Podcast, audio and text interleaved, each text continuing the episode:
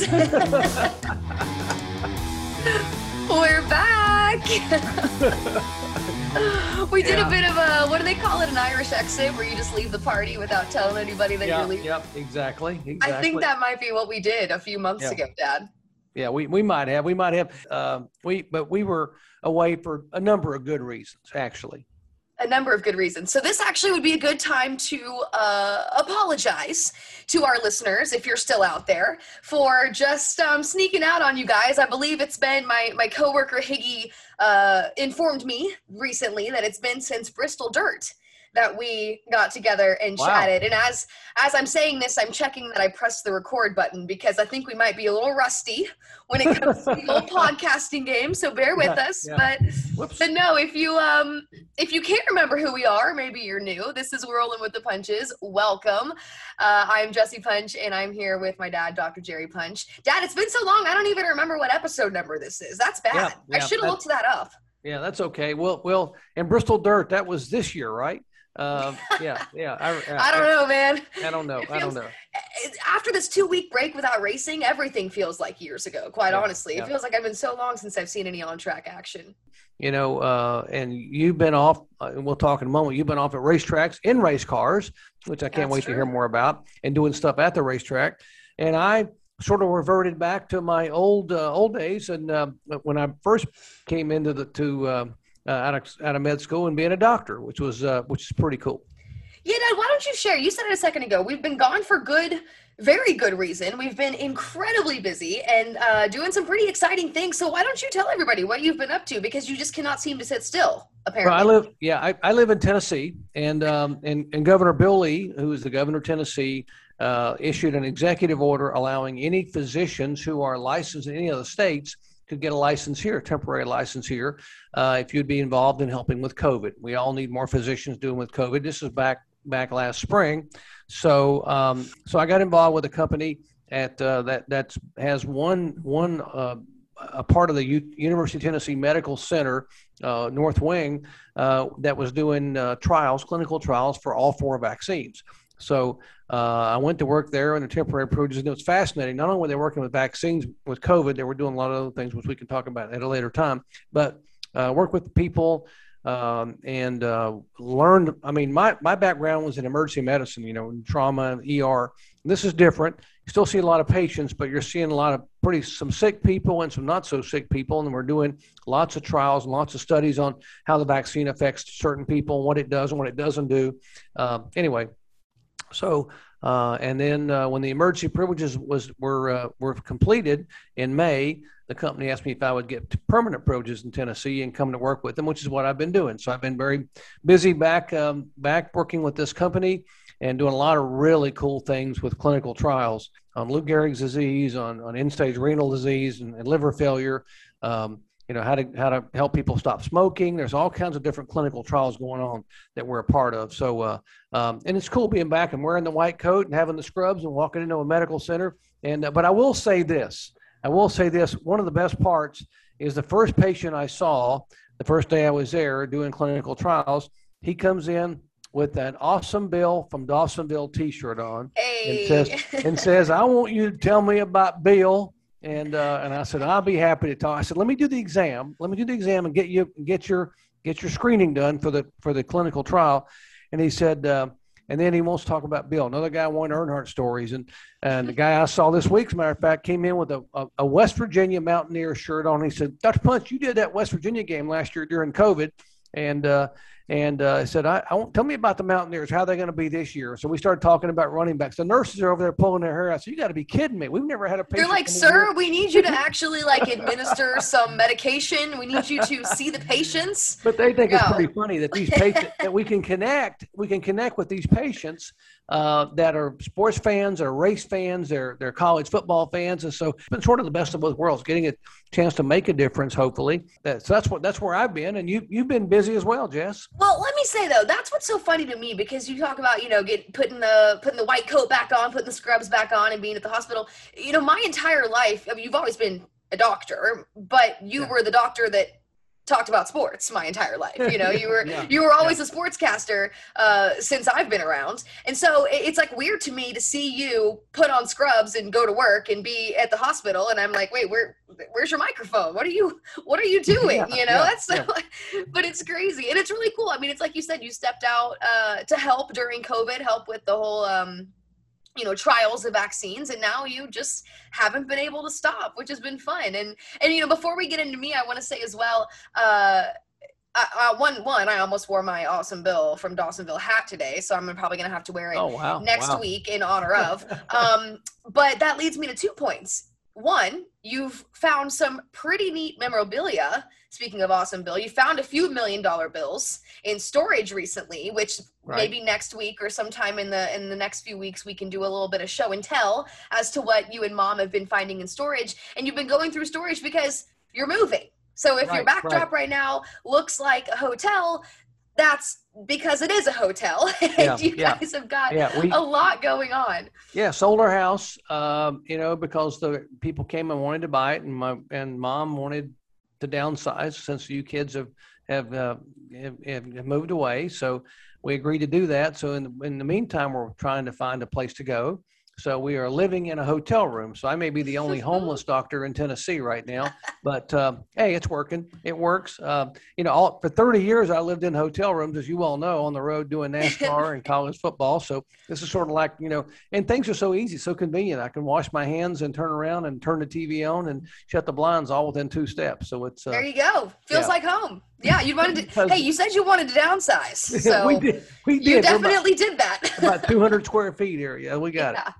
That's about what I live in. So welcome. it. Yeah, welcome to my world. Living in an uh, an apartment in Uptown Charlotte. Yeah. But um, yeah, no, I I have been pretty busy as well. Work work always keeps me busy, but I've got some some new work ventures coming up in the next uh, few weeks that I'm really excited about, and I can finally um, share them with everybody. We we kind of it was always kind of on the table last year with COVID, and then I, I'm just I I don't like to talk about things until they're confirmed. You know, it's one of those. Yeah. It'll. I don't want to jinx myself, but now that they're confirmed, I'm excited to say that I'm going to be traveling again. Uh, I'm taking on a new role with the screens team with NASCAR. So when you go to the racetrack, it'll you'll see me. I'll be on the big screen, running around, doing interviews, and I'm really really looking forward to that.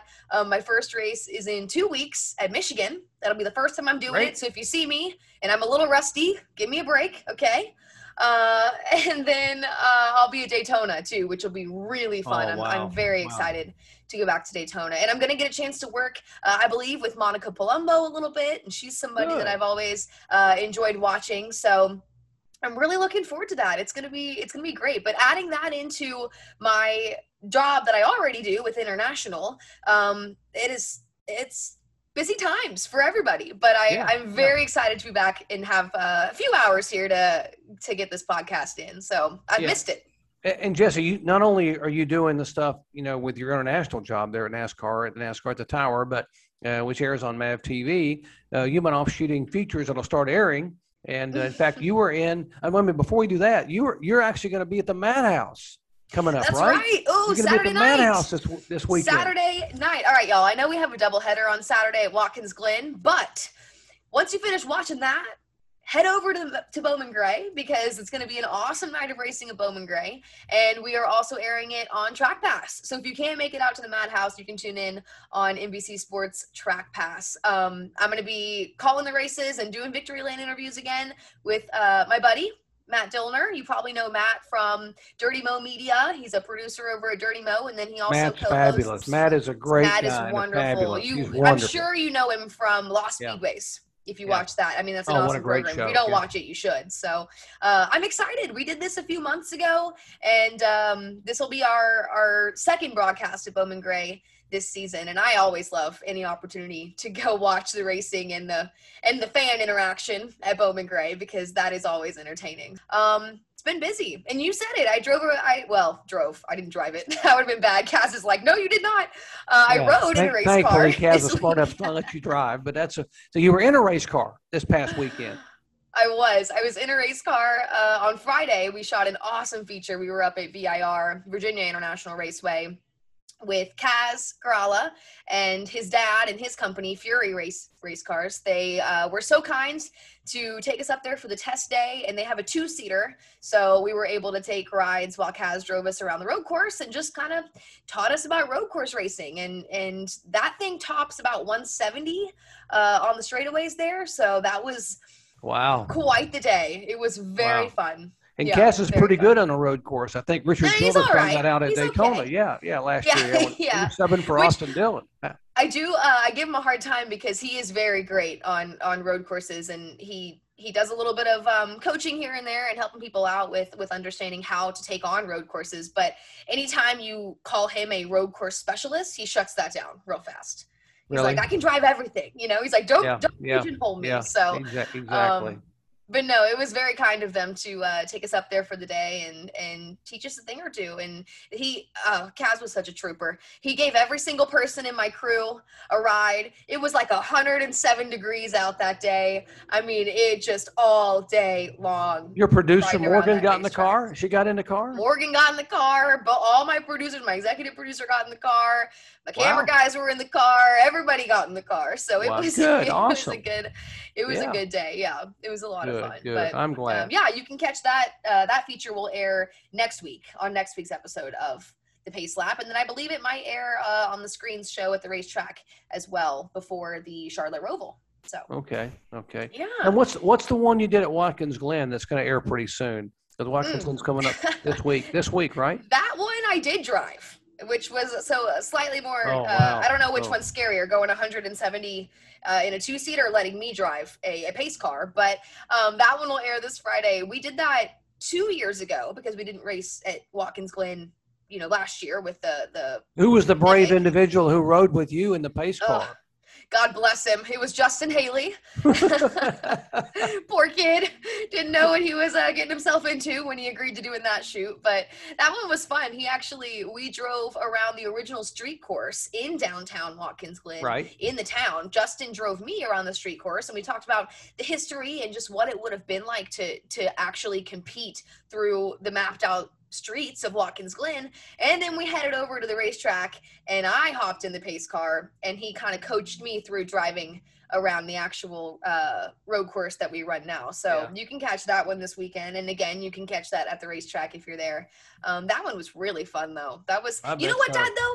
They have not let me drive on a racetrack since that feature. And I yeah. like to think it's because of the pandemic, you know, we just really yeah, haven't yeah, had a chance. Exactly. Uh, but I'm starting to get concerned. So hopefully. Uh, or, or, Justin you know, may have gone to NASCAR and say, whatever you do.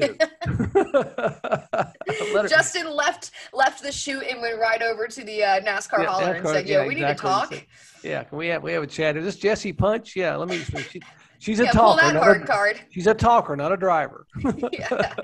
I know. I was noticing there were many times during the feature I talk with my hands. I'm trying not to do so today because of my microphone, but uh, there was a lot of times I didn't have very many hands on the wheel, so that that that was oh, that, that had to make him feel really good. Yeah, mm-hmm. yeah, yeah, yeah, yeah. That was a, a hindsight's 2020 kind of thing, but yeah.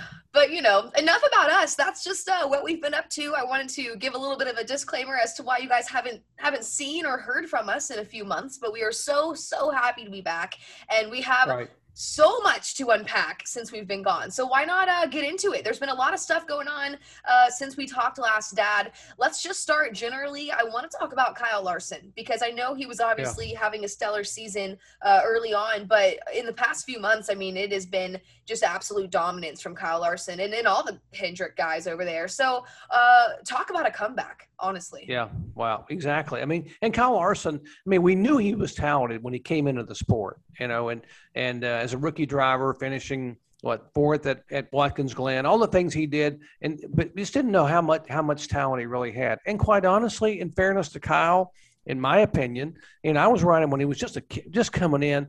I think he needed to mature a little bit in a lot of ways, which I think his time away. We've discussed that many times. His time away helped him mature as a as a person and as a driver, and now he's roared back. And boy, what a difference! But anything he climbs in, obviously he's done really well this year with his four wins in the Cup car for Hendrick. Uh, but and, and Rick Hendrick now sponsors him away from NASCAR. So if he mm-hmm. climbs in a midget or a sprint car, hey, last weekend, I think it was last weekend, everyone else is off. He goes and, and wins a $50,000 dirt late model race. I mean, I don't think he'd dirt. ever. Yeah. Prairie Dirt Classic. Yeah, it's a crown jewel for the late models. Yeah, yeah and, and, I, I don't think he'd ever run a, a, that event before, ever. And so no. he jumps in a car and wins it. So I mean, I mean, he is just he's he's one of those um, I was talking to some people yesterday that are that are long time one a sprint car owner that lives in Tennessee here, and he and I had lunch, and he was talking about um, that you know that the, the, guy when he goes to a sprint car race, the guys around there talk about how Kyle Larson is one of those generational talents, guys you see once in a generation uh, that can just get in anything, like like in the old days with AJ Foyt or Mario or Parnelli, they could climb in anything open wheel, or, or they could put him in a stock car in Daytona and they could win. Well, that's Kyle Larson. I mean, what an incredible talent. Absolutely. You know, and, and I think that's one of the reasons why I do really respect Kyle and what he does on the racetrack is because it's like you said, any opportunity he has to be behind the wheel of a race car, any kind of race car, he takes that opportunity and he gives it his all, which is which is really neat. And you know, on that note, it wouldn't be fair not to mention a few other guys that spent their off weeks uh, racing. Uh, one of them being who we just talked about a second ago. I know Justin Haley was doing some dirt racing, I believe, in the off time. But uh, speaking of Hendrick guys, Alex Bowman picked up a new hobby in sprint car racing. And I thought it was so funny because he takes to Twitter and after his first run and he gets on Twitter and he says, sprint car racing is really hard. you know? he said, "Wow!" and I just note to self. yeah, exactly. It's like I don't think he expected to go in there and find it to be easy, but yeah, I think it might have yeah. been a little more difficult than he uh, anticipated, which goes back to uh, you know proving exactly what it is that Kyle Larson's doing uh, when he's finding such dominance in every type of series that he runs. So yeah, a stellar season from Kyle. I'm really anxious to see what he does as the playoffs are approaching. It's going to be yeah. it's going to be fun, fun to watch. Yeah, it, it's interesting. A couple, a few years ago, just a few years ago, the the Cup Series owners would not let their drivers run uh, short track events because of the fear for fear that they would get hurt, not be available on a Sunday in a Cup race. They have so much, you know, at, at riding on it, not only the points in the championship, but sponsorship commitments, etc. But remember, I think it was in Indianapolis a few years ago that Chip Ganassi had told Kyle that he wasn't letting him run an IRP or, or an IRP, and it was a huge backlash on social media. And Chip said, "Okay, if it's, you know, I don't, I don't want to be the bad guy here, and but I'm just trying to protect our driver and our franchise, you know, for our Cup team. But go race." And from that point on, obviously, you know, Chip's a lot of them race, and Rick Hendrick's a lot of them race. A lot of these guys, have a lot of these guys run around around the country and do other events, even non NASCAR events. Um, mm-hmm. And uh, and I think if, if, anything, it's helped with the NASCAR Cup exposure by them these guys going and doing that. Oh yeah, and like you said, not only letting them, granting them permission to do it, but but funding them with yeah. their own companies. I mean, that's huge. That says something. Hey, you know, speaking of Chip Ganassi, since we've been gone, Big news yep. regarding that guy and that team. Uh, this will be his last season with his yeah. Chip Ganassi racing team, uh, with his NASCAR operation. The Trackhouse Racing officially bought that charter. Uh, I was fortunate enough to be at the uh, press conference at the announcement over at the NASCAR Hall of Fame. Dad, what are your thoughts on that? That's huge. Well, it is. It is. But, you know, and, and timing is everything. And Chip Ganassi's a smart man and uh, and I've been around Chip a long time, in IndyCar side and stock car, NASCAR side, and and loved loved the guy. I really loved his dad Floyd, who was just one of my favorite people to be around the garage area. But uh, you know, Chip told us one. I was sitting with Chip and, and Rusty Wallace in a, in a restaurant one time, and, a, and Chip was talking about his involvement in sports, and Chip said, you know, and I I had gone and done a feature that week with Roger Penske and I'd done one the week before, Rick Hendrick, and, and Chip says to me, Doc, the difference between those guys you just talked to, Roger Penske and, and Rick Hendrick and me, is that those guys have big companies and big businesses that support their racing. Their racing is sort of supported by their business. He said, sure. My business is racing. He said, so I have to make the racing work. He said, sponsorship, and that is all important. That's how if we're not we don't make it work through sponsorship and, and a business model, uh, then then I don't have car dealerships to fall back on or Detroit Diesel or whatever, like Roger Penske has. I have to make this work. So, with that in mind, I think that's why you saw Chip cut back uh, the number of cars in his fleet on both NASCAR and IndyCar.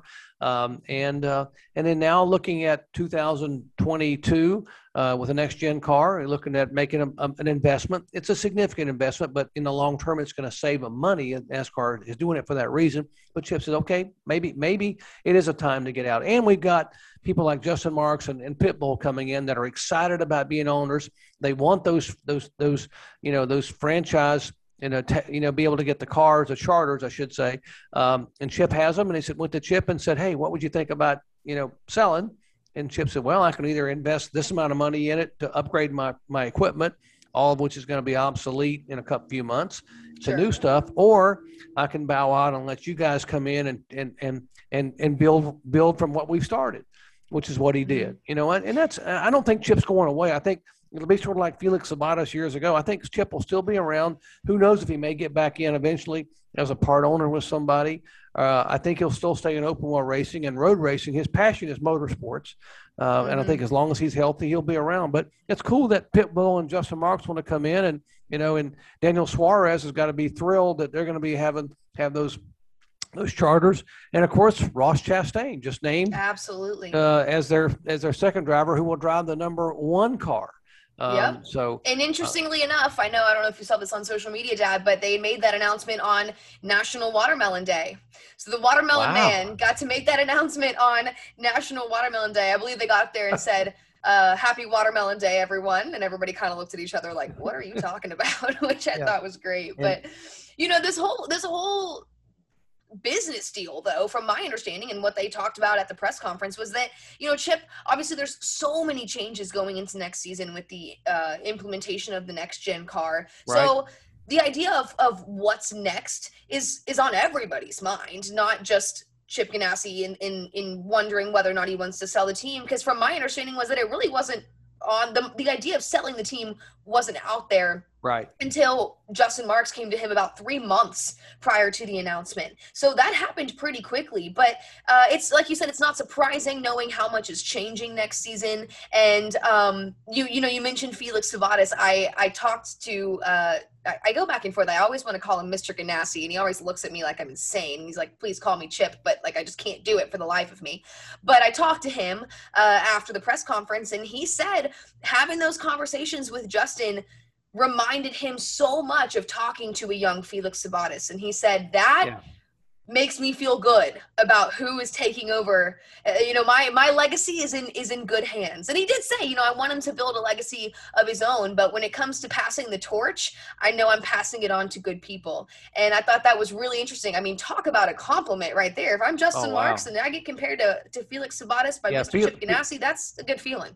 Felix Felix is like the Cuban Energizer Bunny. I mean, he, he's he's you know he's so much emotion, so much energy, and that's what and that and that relationship that he had with you know with Chip going in and buying buying Felix's team and keeping Felix on as an associate.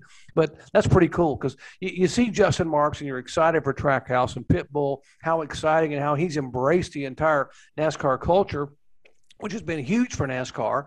Uh, and then and then you realize, okay, they want to, and, that, and that's and that whole team, and they want to help Daniel Suarez, who we know this young man's got talent. And what he did in Mexico, uh, and when he first came to run some of the Xfinity races, how talented he was. He just had good equipment.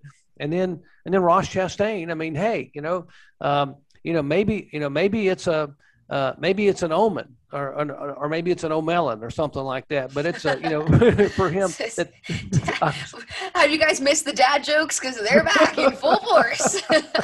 of course, but it, you know, I, am excited uh, for this whole team. I'm excited for what lies ahead for that team and and uh, and and you know and, and the energy those guys bring to the sport as as owners you know they're mm-hmm. so i think that's that's pretty i mean they're, they're one of what three teams three new teams in the, in the sport this year. And so uh, and and and they're building. They're getting bigger very quickly Absolutely. And, and what's interesting too, I was I was live on TikTok last night, which I know probably sounds like a foreign language to you, Dad. Uh, but people were, you know, bringing up about the success of Trackhouse this year. And, you know, at the beginning of the season, you look at teams like 23XI Racing that obviously had so much publicity and so much anticipation right. as to what they were going to do with Michael Jordan and what Denny Hamlin was going to bring to this team. And obviously, you've got a name like Bubba Wallace out there to help you, you know, with your franchise.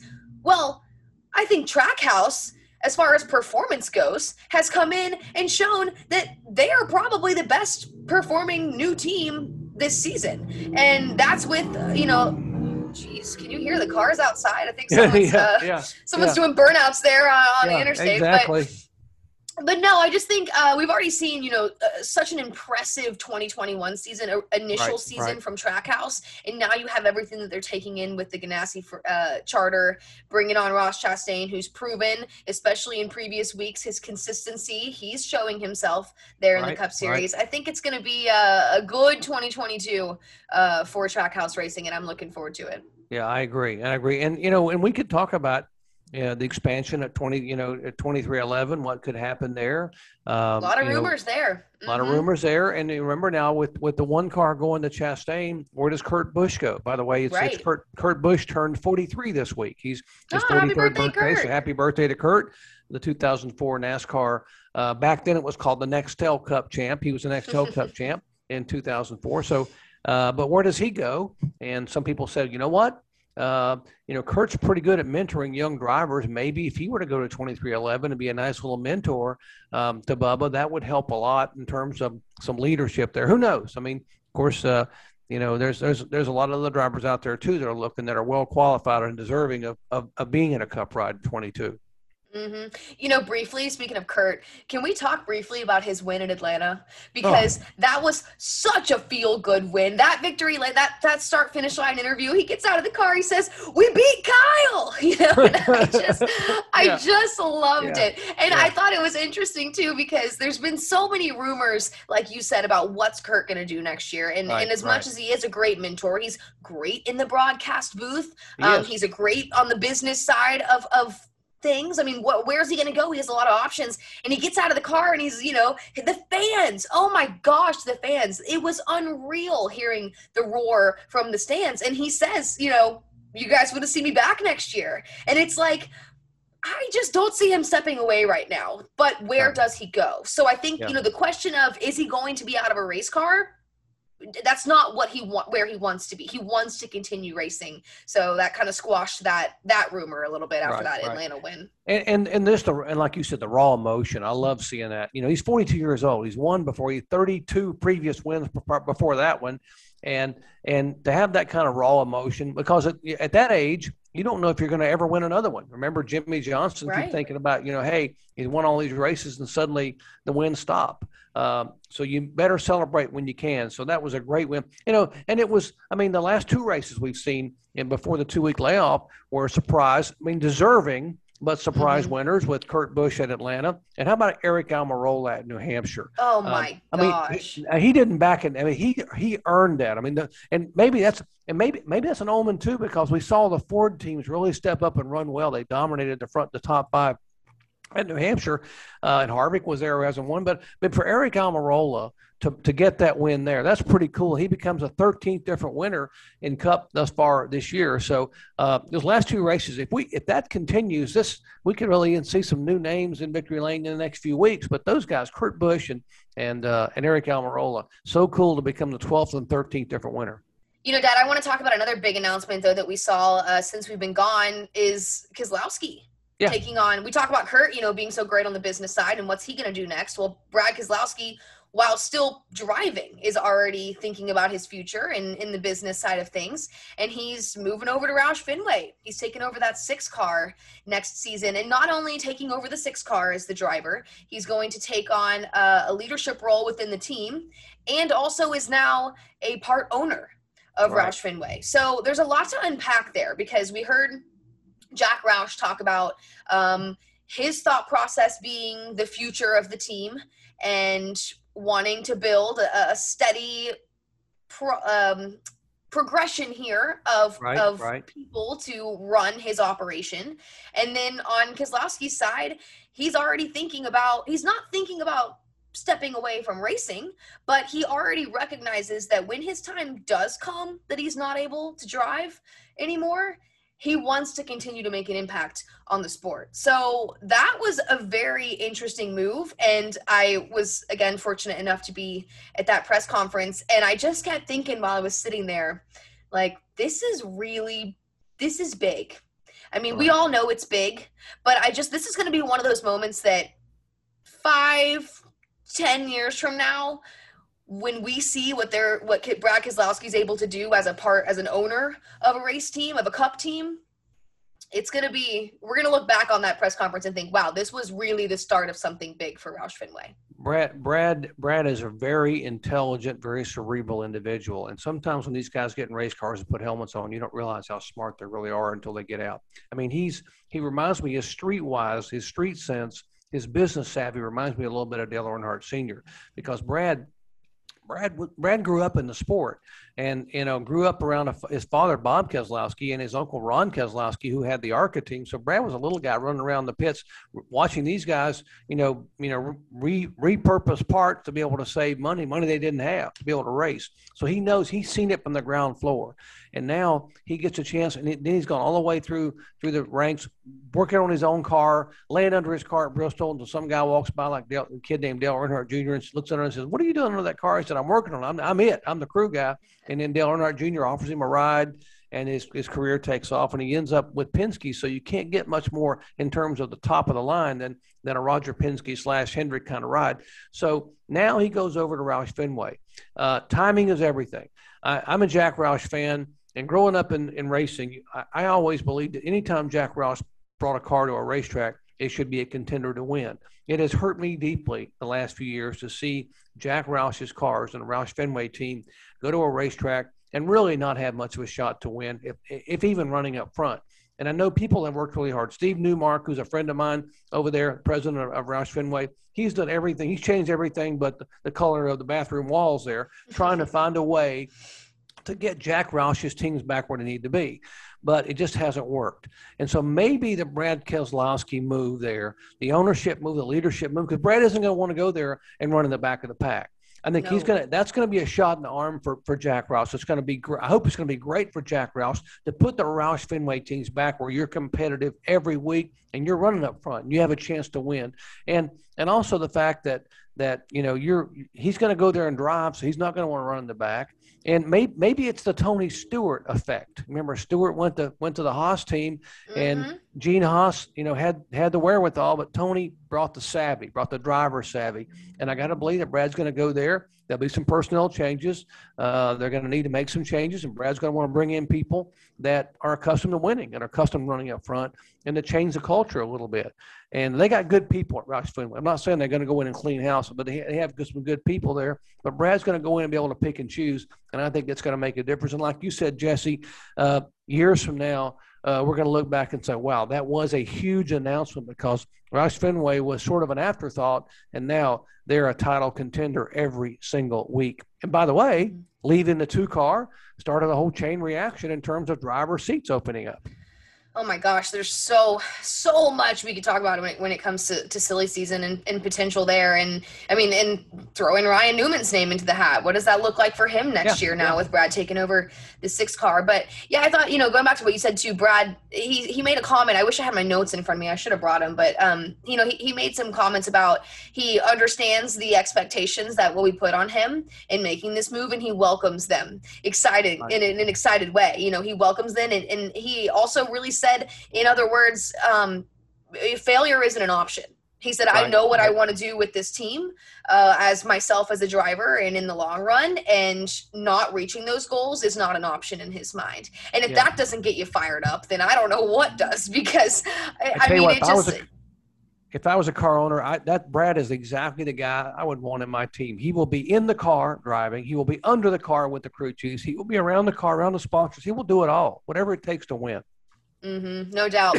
uh, briefly though, before we get into some silly season chat, because that that's just going to spiral. I know it will. We have so many questions there. Uh, but I want to mention too, you know, we talked about Kurt Busch a little bit. We got to talk about Kyle Busch. Um, yep, he's obviously, yep. you know, we all know what he's been doing on the track when it comes to the Cup side. But I want to mention his Xfinity Series run. He finally got that 100th win in the Xfinity Series. I believe he's at 102 now uh, because he was finishing out his um, obligations that he'd already committed to in running this season. But he had said, after I get that 100th win, I'm not running in the series anymore.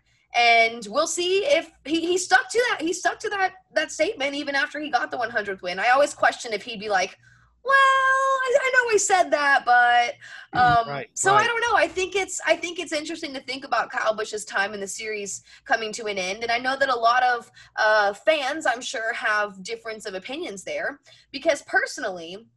Anytime I talk to Xfinity Series drivers about racing against Kyle Busch, they tell me that as, as frustrating as it is, I get an opportunity to run, uh, essentially put my skills to the test against one of the greatest drivers of this generation. And it, that kind of opportunity is so valuable. How can you be, be frustrated about that? Yeah. Well, I mean, and back in my era, I saw the same thing where these guys, these young guys coming along, were racing against Darrell Waltrip.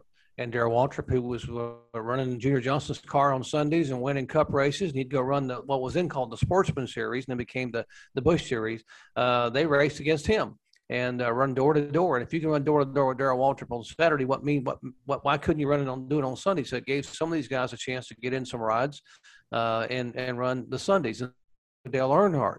You know, they said we can race door to door with Dale Earnhardt, and they and some of these guys, the Jack Ingrams and Sam Ards back in those days, and uh, the Bob Presleys and Butch Lindleys, those guys that were the short tracks, short track superstars, and the Harry Gants, you know, Tommy Houston, they could beat Dale Earnhardt on short tracks, and they could, but they, you know, they didn't have, they, they couldn't quite get it done sometimes on the speedways, but still, you know, that says a lot. Uh, to run against a legend, run against a guy you know is going to be one of the greatest all-time drivers in the sport, which is what these guys are saying about Kyle. And Mhm. but I understand. I understand that you know Kyle gets in that gets in the car, gets in. It's just like someone explained asked me, so what's what's it like for Kyle to go back and run the Xfinity series? And I said, well, think about this way. Think about like some look look at one of the all-time great quarterbacks. Take Peyton Manning for example. Okay, Peyton Manning is winning a Super Bowl for the Denver Broncos. What hap- What would happen if they allowed allowed Peyton to come back and quarterback Tennessee, the Tennessee Volunteers on Saturday, you know, and then quarterback the Broncos on Sunday?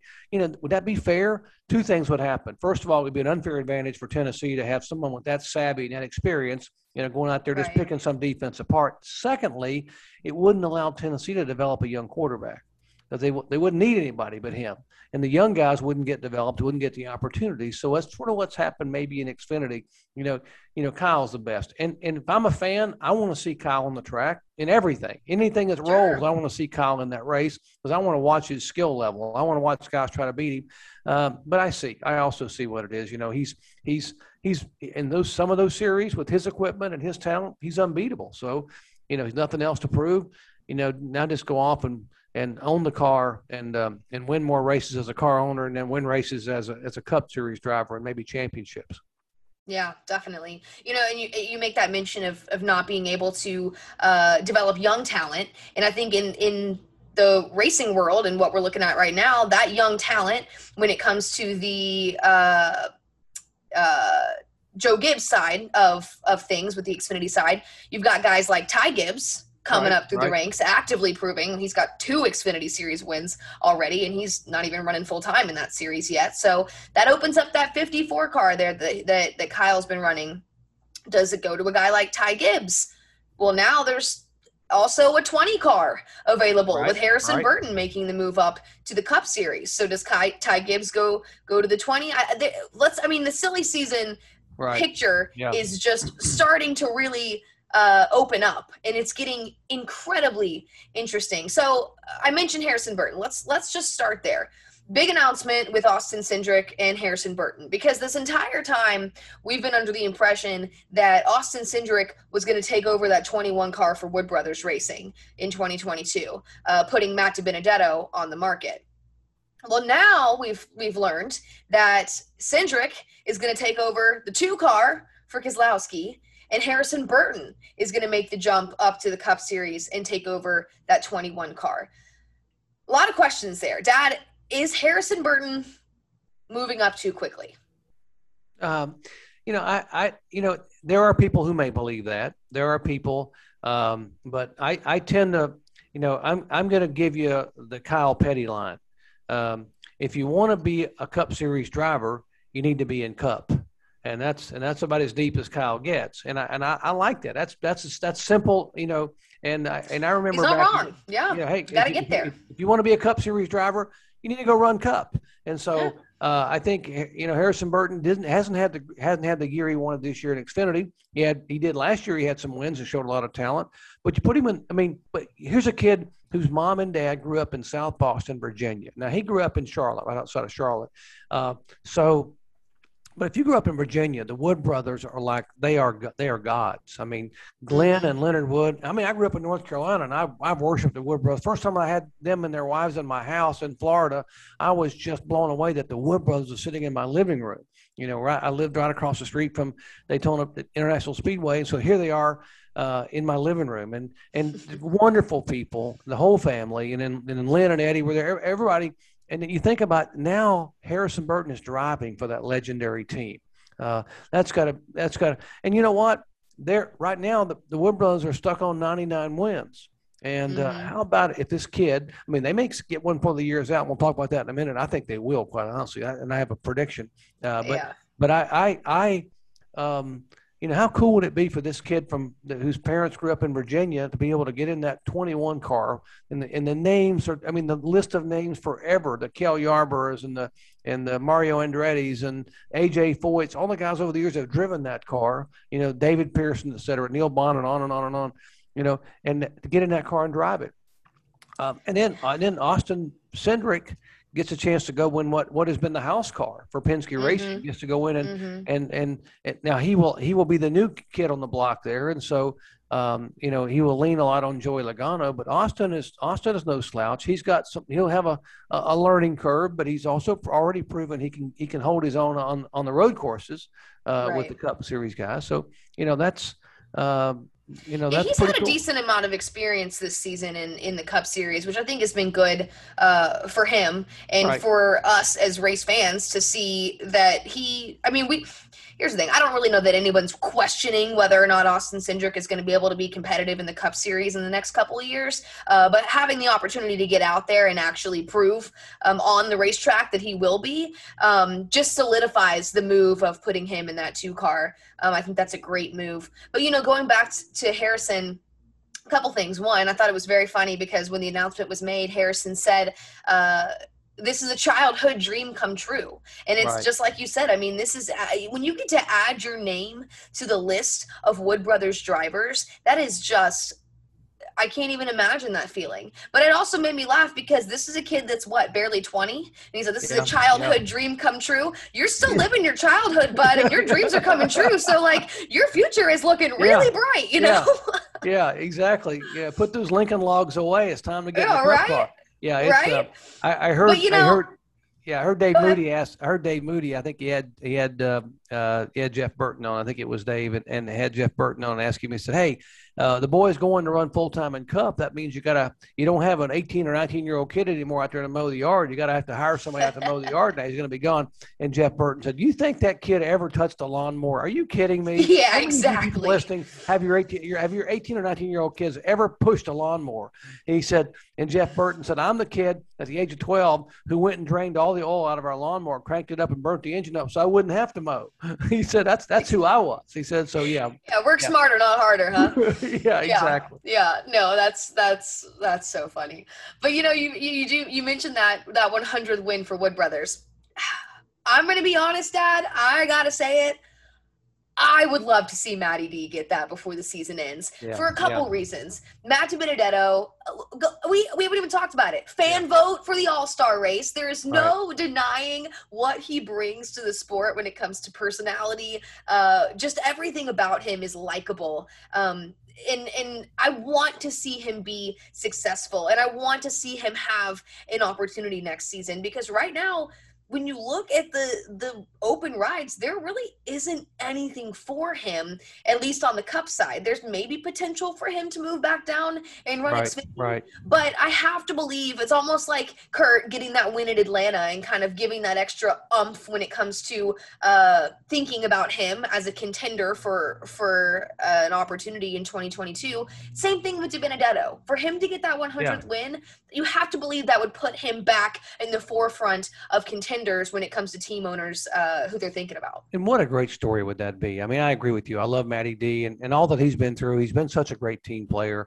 Um, and Roger Penske, and I love and give Roger Penske a pat on the back because last year he could have pulled Matty D out of the 21 car and put Cindric in it. And he told Cindric, he said, "Look, son, bide your time. I want you to go back and run the Xfinity again because Matty D deserves to go back in that car." And the Wood brother, mm-hmm. and he mm-hmm. did. He put him back in the car, and and and it, it, it would be great for Matty. It would be great for the Wood brothers. And just consider this now. Consider the last two last two races we've had surprise winners in Cup you know, with Kurt Busch at Atlanta and Aric Almirola at, at New Hampshire. The next four races, three of the next four races really are wild card races because anybody can win on a road course. And we're at Watkins oh, Glen yeah. and you're in Indianapolis. Matty D is a very good road racer a very, very good road racer. So, um, Watkins Glen, maybe. Indianapolis, how about the Brickyard? Would that be cool? Uh, and then Daytona. You know, Matty D and that Wood Brothers team. Hey, have you ever heard of Trevor Bayne? He, yeah, those guys are good at Daytona. So, uh, We've already so seen an unexpected winner at Daytona this year in, in yeah. Michael McDowell, who's exactly. good friends with Matty D. So exactly. talk about a storyline there if he could go pull one off in uh, the first round or the first race sure. essentially of the, of the playoffs. But yeah, I'm with you there. I think he it's such a it's such a well deserved person. Right. Um, and he does have so much more to prove on the racetrack. So I do hope he gets an opportunity next season. But he's another one right now on the market. There's so many guys on the market. There's so many um, impressive talents moving up in the Xfinity series, and so few open rides. Where is everybody supposed to go? Yeah, it's musical chairs you know, it's musical chairs. And if you ever played musical chairs, you know that when the music stops, there's always more people standing than there are seats. That's unfortunately how NASCAR is in silly season right now. You got all these people, as you mentioned, Ryan Newman. I'm a Ryan Newman fan. I love how aggressive. I don't Same. care if he, if he's one lap down, lead lap, two laps down, he's the hardest guy on the track to pass because he mm-hmm. drives every he, he, he drives 11 tenths every lap, and he's out there. You mentioned Matty D's out there, Kurt Busch is out there. What about John Hunter Nemechek? I mean, you know, he's you know what would what would happen if he'd get an offer? Where would he go? I mean, oh yeah, uh, it's it's just, um, and and and then again, I mean, it's so there are it seems like there are more more owners coming on board more teams. Is that going to happen? Uh, is 2022 the next gen car going to be another opportunity for people to come and invest in the sport and uh, and, and have more of those good cars? You certainly got some good drivers out there. Um, so i think that's uh, you know that it, you're it's sad to me to think that matty d you know uh, might not have a cup series ride in, in 22 to start the year. Uh, sure. but i also believe you know, how cool would it be? Gosh, can you imagine the celebration that he would have and the Wood would have oh. if he were to win one of these races and get them their 100th victory? Wow. I'll tell you this: we've seen Matty D come close a few times last season, and and watching him run second to Denny Hamlin at Bristol, I'll never forget that. The emotion that came from him finishing second and almost pulling it off. Right, if right. I know how much I felt that so I just can't even yeah. imagine how much I will, and the rest of the fans will feel him if he can actually uh, be able to pull one off this year. It would just be phenomenal. And but the fans you, in the, the fans in the stands that stood and screamed when he was being interviewed because they were so excited for him, you know, and and and the you know and the you know just but when he was being interviewed because they, you you, you right. love the you love the underdog story, you know, you oh, love yeah. the David versus Goliath kind of story. And I said it earlier. He won the fan vote for the All Star race this right, year. There's right. no denying that he is a fan, literally a fan favorite. So uh, I'm interested to see, you know, what the future has in store for him. You said it too. Another one, Kurt Busch. What's what's it looking like there? He could be the second car at 23XI.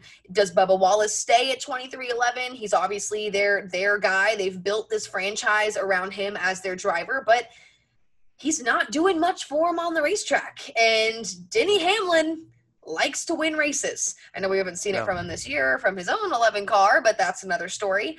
But as as an owner, I have to believe that at some point Denny's going to say, "Look, we got to start we got to start if we're not winning races, we need to be in contention to be winning races. So well, I don't know what that picture looks and like. And in fairness to Bubba, is that is it Bubba or is it a startup team? I mean, I know they've got Joe Gibbs stuff and they got in, they got good engines, but is it a startup team? They got they got great crews and crew chief, crew chief there, so they got a lot of lot of talent, a lot of experience. But one way to know if it's if it is the team, or if it's Bubba, would be to take an experienced driver, take a Kurt Busch or take a Matty D and put him in a 2nd mm-hmm. car.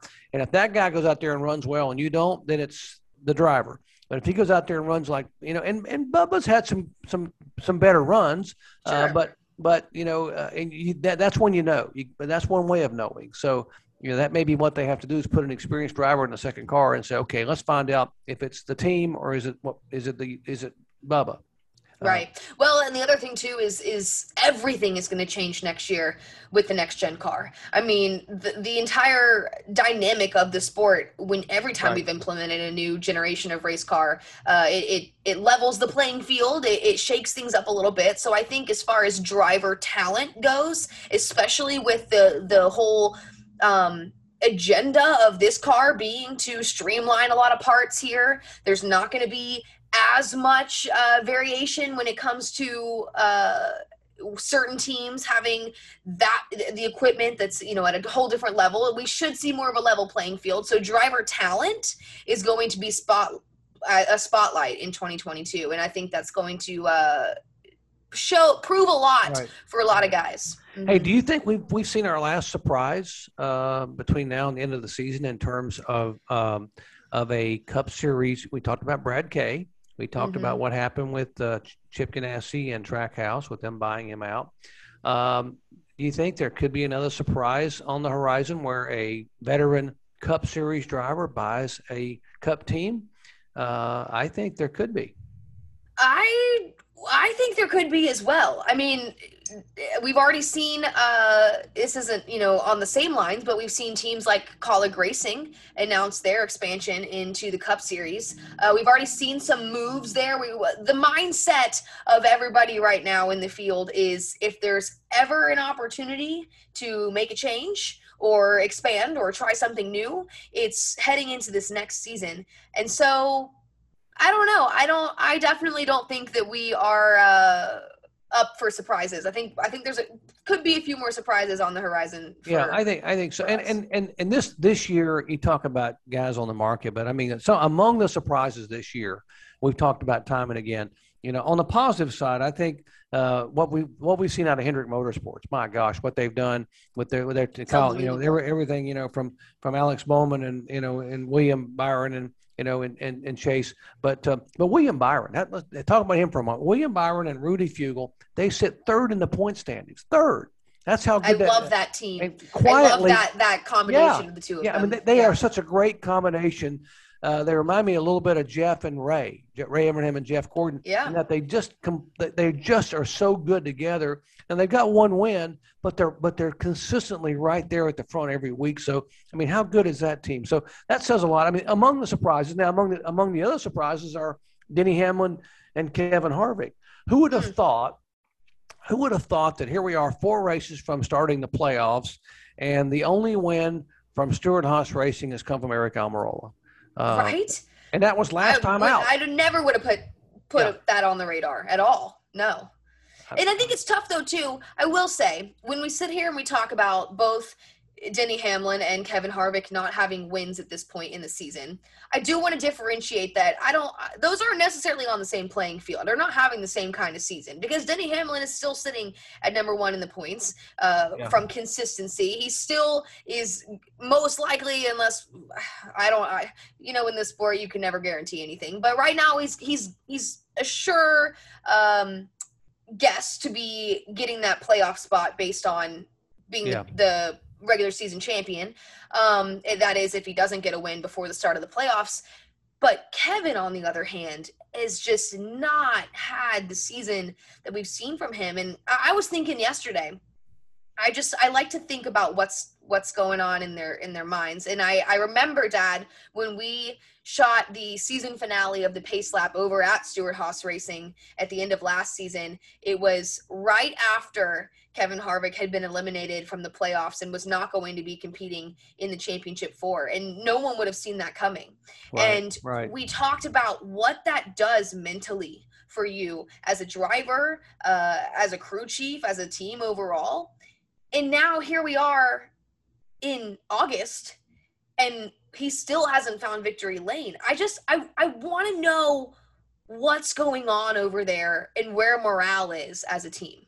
Well, I mean, uh, let me say this. I, I, I think that I don't think there's any loss of the fire in Kevin Harvick to win. I think he's got a fire in his belly that makes him one of the one of the most competitive guys in the garage area. I don't think there's any loss of desire at all. I think he would he would win tomorrow if he could. They just haven't had speed, Jess. I mean, and here's the other thing: is Rodney Childers. If if I were to name the top three crew chiefs in the sport right now, maybe the top three crew chiefs in the sport the last five years, Rodney Childers would be in that top three. No question in my mind. In my opinion, he's one of the best guys that I've seen on the box. In, you know, in the in the Cup Garage area, he is smart. He is he's he was a former driver.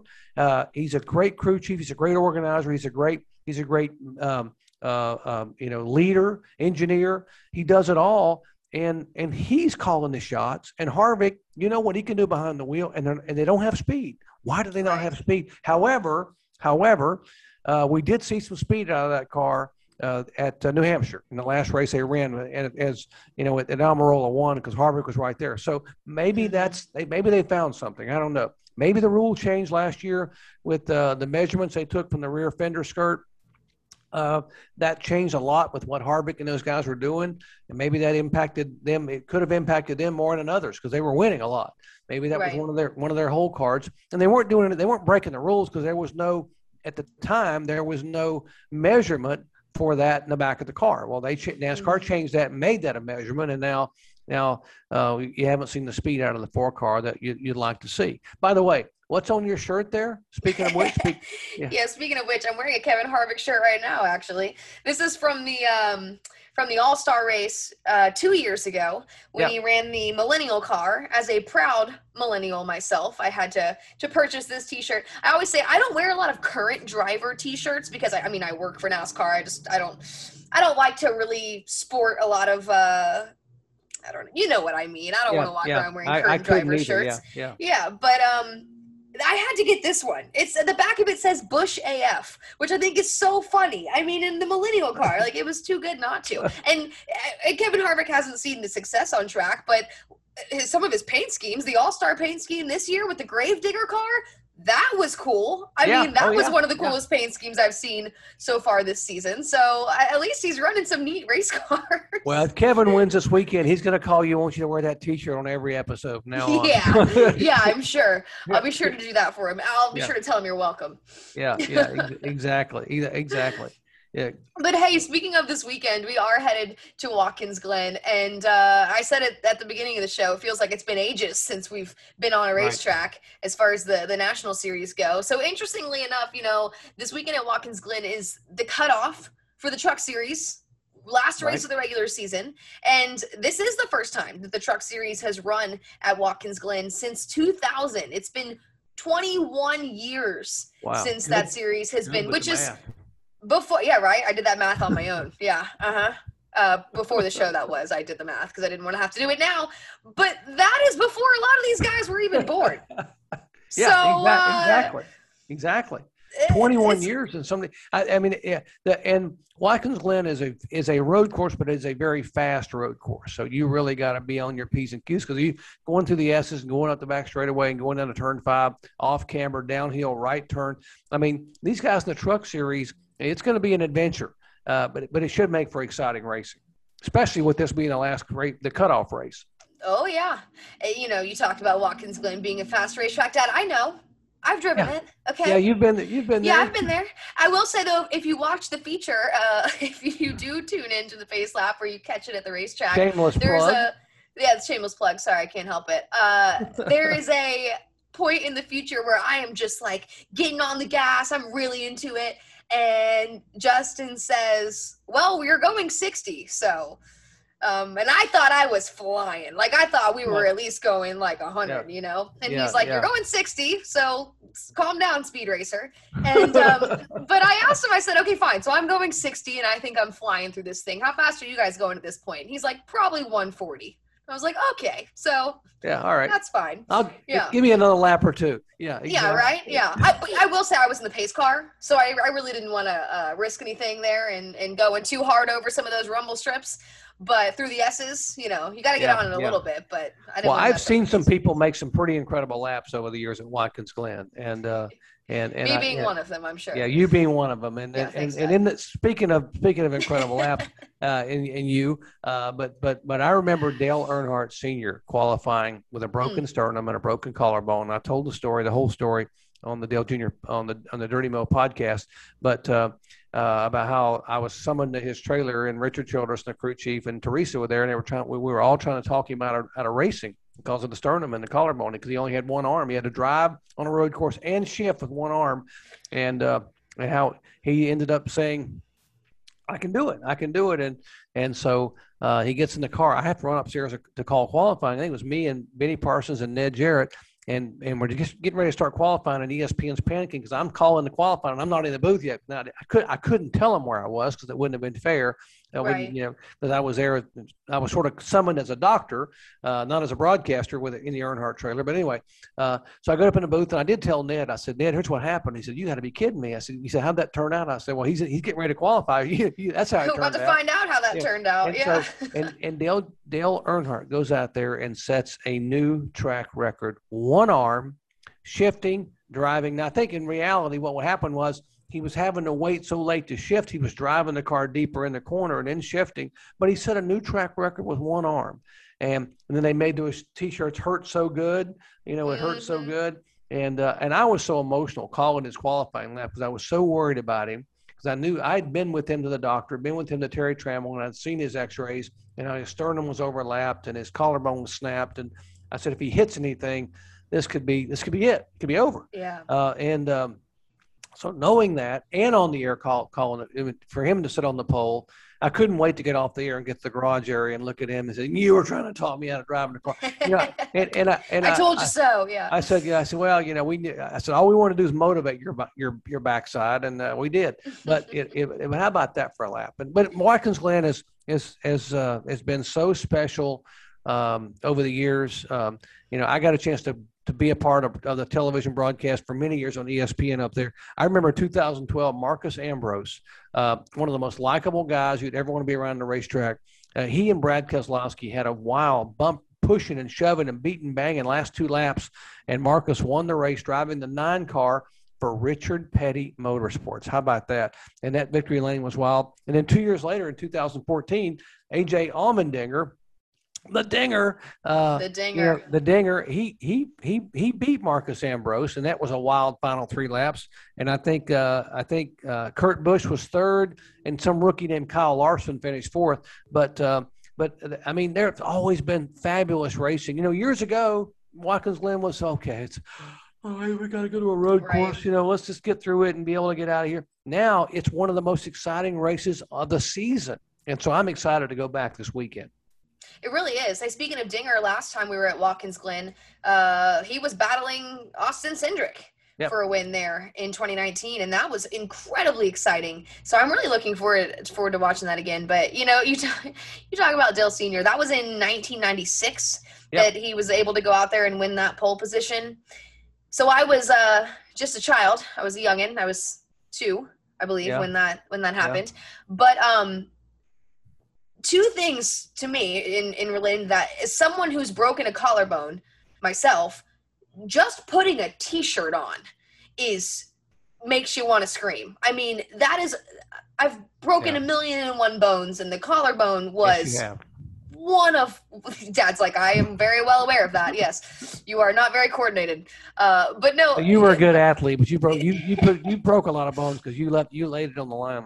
I did i was uh, a, a bit aggressive if you will but yeah, you were. um yeah. yeah. a broken collarbone is nothing to to bypass and then on top of that you know just for me being in the in the car with kaz last week watching him handle a road course and watching the way you have to be up on the wheel i, I just I, I i genuinely cannot wrap my mind around what he was able to go do. I mean that to me is just it is out of this world And you remember the week before he had climbed out of the car at, at the Brickyard at Indianapolis and was so emotional because he said, you know, he said he told me, he said my daddy always said never get out of the car, never get out of your car, never get out of your car. Mhm. He got out of the car and he put those sunglasses on, those gargoyles, and he just he could see I could see the emotion behind the sunglasses. He said, "I, you know, I, I, live, I live to drive. It's what I do. I live it, you know." And and so he told he told me later that day. He said, "I'll never get out of the car again." Well, then then we go to Watkins Glen, and I get that page to meet Richard Childress and Teresa and the crew chief and Dale and Dale's bus, and we go in there and and there and I walk in. I'm late in the meetings. I was over in an ESPN thing, and I get in there and and then Richard Childress tells me they're trying to explain to Dale how how serious this would be if you hit something. And this is not like a turning left. This is a road course, and mm-hmm. you can get off this road course and hit hard and these speeds. And and and Dale, this is dangerous. Doc, tell him how dangerous it is. So I'm explaining. He knows. I mean, you know, I'm talking about the collarbone and the sternum, the breastbone, and then Dale Earnhardt looks Richard Childress in the eye and he says, "Richard, if you tell me that I'm gonna," and he said it almost. You could hear his his voice crack. And Dale said to him, said, You tell me, Richard, that if I'm going to hurt this team, if I'm going to hurt you and this team by being in this car, I'll get out. And Richard just dropped his head and looked at him and said, How in the world? He looks at me and looks at Teresa, says, How in the world am I going to tell Dale Earnhardt that you're going to hurt my car by driving my car? You're, he said, With right. one arm, you're better than 99% of the guys in that garage area. He said, and Dale said, It's, it's, it's, it's solved it. I'm driving. You know, that's all he wanted to hear. So he walked out and Richard said, I think we just got snookered. I think we just, you know, but but he went out and proved it. He went out in the car and he backed it up. And he not only told Richard, "I can do it. Trust me, I can do it. Don't doubt me. Trust me." And he went out and he did it. And not only did he sit on the pole, he did it with a new track record. And that's what this, right. to this day, you know, when you think of, I was thrilled to even be there, but to have been a part of the story, oh my gosh, I mean, that's pretty doggone special. Yeah, you're you're absolutely right when you say that that Watkins Glen has so many fantastic memories and and it's almost it's ramping back up. It's been the best that we've seen it been in yeah. years in these past couple seasons. So uh, with with the trucks returning to the Glen this weekend for the first time in in 21 years, cutoff race for the playoffs. It's a double header on Saturday with trucks and Xfinity, and then the Cup Series taking on the Glen, and everybody coming back after a two week break. Yeah, yeah. It's gonna be a very very entertaining weekend. Do you have a favorite for the Glen? Have you uh, for the Cup Series? I mean, that's like you know. Well, Morgan actually cracked a joke yesterday. She said, uh, "Morgan, I'm gonna." She said, "Yeah, right. She's funny sometimes. I'll give her that." uh, she she cracked I a joke. She said, "I love Morgan. I know." She said, "Um, hot take. I'm gonna go ahead and throw it out there. My hot take before anyone else says it on the road course this weekend. I'm gonna throw out Chase Elliott." Yeah. I said, yeah, hot take, Morgan. Thanks. It's yeah, like she only, wanted to throw out Chase before anybody else had an yeah, opportunity to, to to say that. So he's only won seven of the last eleven road course races. Yeah, right. Uh huh. I was like, oh, that's a wins at Watkins Glen. Yeah, yeah. Hot take for you, Morgan. Thanks. Yeah. Uh, so, so, I don't know. I mean, it's tough. Yeah. Anything can happen on a road course, but I think yeah. you'd be you'd be a bit of a fool to not predict that Chase Elliott's going to have a great run this weekend. Yeah, I I, I think I think um, I heard someone that was asked today said, "Give me the give me your top three for," and someone said Chase Elliott, Chase Elliott, Chase Elliott. But I, I think it I think it'll be Chase Elliott. If I had a handicap, I'd say Chase Elliott, Kyle Larson. Mm-hmm. Uh, Kyle Busch, he's running better and better and better, and he's really good at Watkins Glen. And uh, Martin Truex Jr. Uh, That's what I was right going to say. Truex, uh, he's not bad but, on road courses by any yeah, means. He's, he's not bad, you know. And uh, if you had to go with, uh, in Logano is pretty good up there. Joey Logano is good. Remember, uh, Hamlin won what three years ago there, and he's yet to win. So right. another one of the Joe Gibbs guys. So uh, um, I think it's it's going to be interesting. But uh, sentimental favorite maybe Matty D. But uh, but wouldn't that wouldn't that be cool? But anyway, I you know that would be something. Chase Elliott, you know, Mr. Consistency, Mr. Cool, Mr. Calm, Mr. Poised. Uh, uh, you're going to be hard to handle up there, uh, and and Kyle Larson will be right there with him. And like I said earlier, uh, on the Xfinity side, you've got guys like Austin Cindric, AJ Allmendinger, yep. both incredible road course racers. I'm really excited to watch them battle it out because you know that they're both going to be a factor this weekend. And then on the truck side, I think anything's a, a, possibility there because as much as we've seen the dominance from from John Hunter Nemechek, he's got five wins under his belt already right. this season. Uh, they've run two road courses, and one of those wins went to. Uh, let's see, who were the other? It was Todd Gilliland was the other, and uh,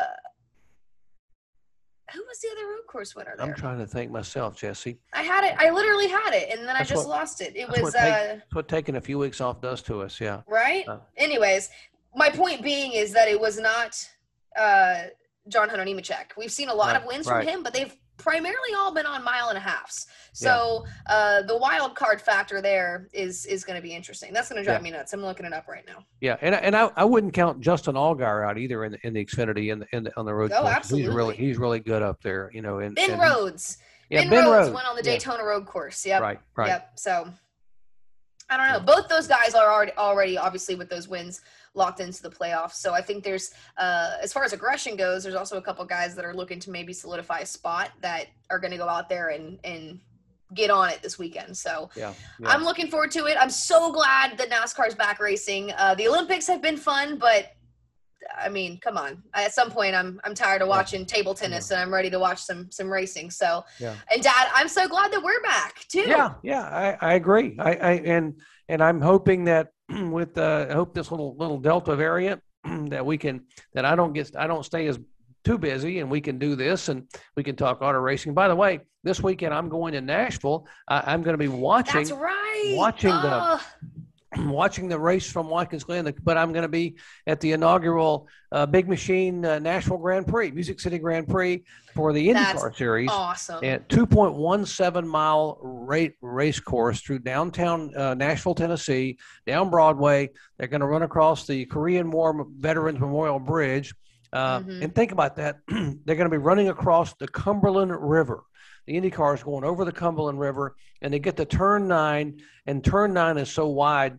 Uh, Tony Cotman, who designed it, he's sort of the Pete Pete Dye of, of, of designing IndyCar racetracks. He said he thinks they can run five wide in turn nine. wow. Now think about that. Coming over that bridge of Cumberland River, five nine, uh, five wide, turn nine, uh, and and and everywhere on the everywhere around Nashville. Get this. Obviously, you can tell by the by the name of the of the big machine. And they're obviously in the Yes, country yeah. music. Are going to be stages set up all along. There'll be there'll be big stages for the big concerts every evening there'll be a big concert. Brooks and dunn are there friday night on one of the big stages. They got small stages set up all around. Uh, after the race is over at 7 o'clock central time or 8 o'clock eastern time on sunday night the big stage is going to be live for the grand ole opry. Uh, they it'll it's making history. They've never had the grand ole opry anywhere but but but the ryman auditorium or the opry house there and now they're going to have it for the first time ever outdoors on that grand stage in front of what 70,000 people that'll be there uh, for the part of the Grand Prix. So how cool is that? They've got so many music acts going on all weekend. if you're a country music fan or even just uh, uh, someone that can appreciate music, especially country music, you know how big that is. That is insane. Uh, Dad, I'm so excited for you. I'm so jealous though. I know a couple weeks ago I told you I'm already committed to being a, at the Madhouse this Saturday and I'm thrilled about it. But I was like, can I come? I'll just I'll, I'll carry your, your pens around or something. I'll, I'll go get you water when you need it. I'll be your personal assistant for the weekend. Yeah, Just put me yeah. to work and give me an excuse to be there because I just I love Nashville and I think that's going to be awesome. And having been in Nashville, I was fortunate enough to be in Nashville for uh, NASCAR's return to Nashville Super Speedway a few months ago. Right, right. Um, having been there and seeing the way that the town came out in support of NASCAR and and just all of the Yeah. signage and the fans and the there was uh, the whole the whole feel, the ambiance, the the environment was just alive for motorsports. And so I'm Oh, really looking forward to seeing how how much they're in support of watching this this Yeah, road I- this street I can't wait. this weekend. Some of my good friends, some of the people I've known a long time, are in, involved as major investors in this race. So I wanted to be successful for them. Um, I, I really want, and, and a couple of them went over today and were on the racetrack. And I texted one of them. He said, "We're driving the track now for the first time. They had to assemble the track with the concrete and all the retaining, all the retaining Mm-hmm. fences and stuff." He said, "It's it is unbelievable." I said, "I can't wait to see it, Doc. I can't wait to get there uh, tomorrow uh, to be able to see what's going on." And and and they've got the They've got the Stadium Truck Series, the Robby Gordon Stadium Trucks. They're going to be jumping the ramps, you know, in the air. They've got Trans Am. They've got all different series kinds of racing on top of the Indy car, all the country music, um, and all the venues at night. They're going to be going wild. I mean, and we've already seen, as you said, the, the, the Nashville Super Speedway had the race there, the Cup race there uh, know, a month ago. Uh, the SRX series was there at, at the Yeah, fairgrounds, at like the packed house fairgrounds. there, and Chase. they said that was the biggest crowd they've seen at the at the fairgrounds Yeah, how cool is potentially that? ever. And I mean, Chase Elliott, Chase Elliott passes Bill Elliott. How? I mean, I, I- Oh. I don't care who. If, I mean, Bill Elliott and Chase Elliott on the same short track, and Chase passes Dad and and holds off and gets the win. I mean, how cool is that for SRX? I'm happy for those guys, for Tony Stewart and, and Ray Evernham. And now the IndyCar race, and then and then obviously down the road, they're trying to to really resurrect the, the fairgrounds and put a lot of money into it. Marcus Smith mm-hmm. put a lot of money into it. I've heard about some of the plans from some people. Um, and that's going to be so exciting. So, I mean, so many great things in motorsports happening in Nashville.